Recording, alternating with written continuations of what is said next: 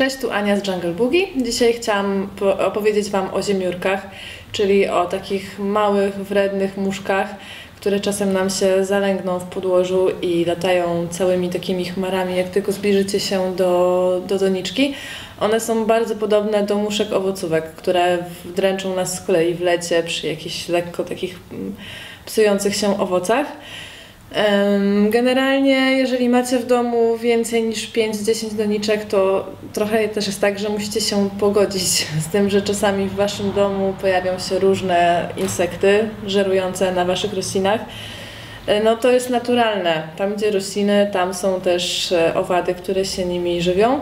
E, mogą przywędrować do waszego domu albo w podłożu, gdzie no ani sprzedawca, ani hodowca, ani wy możecie nie wiedzieć o tym, że w podłożu są jakieś na przykład jajeczka.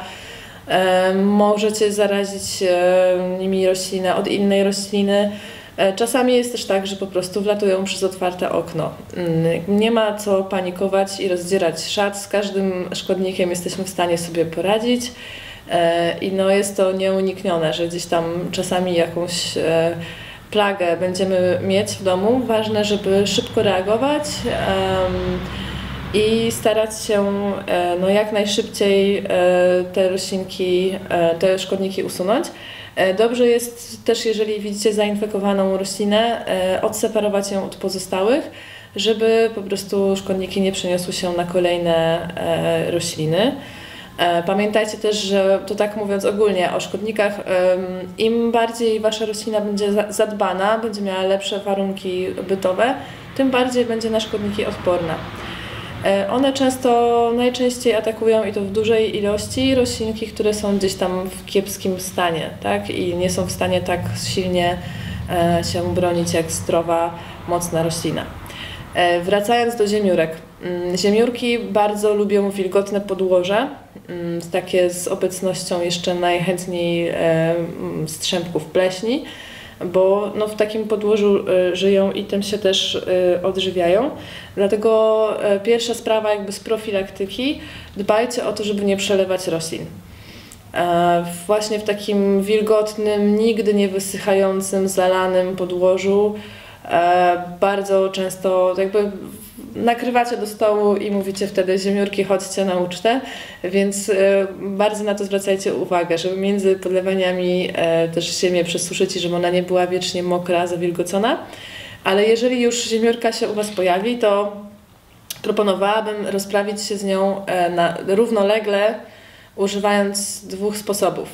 Pierwsze to zastosowanie środków chemicznych doglebowo, i tutaj możecie e, na przykład się e, sobie użyć pałeczek z substrala, takich e, owadobójczych.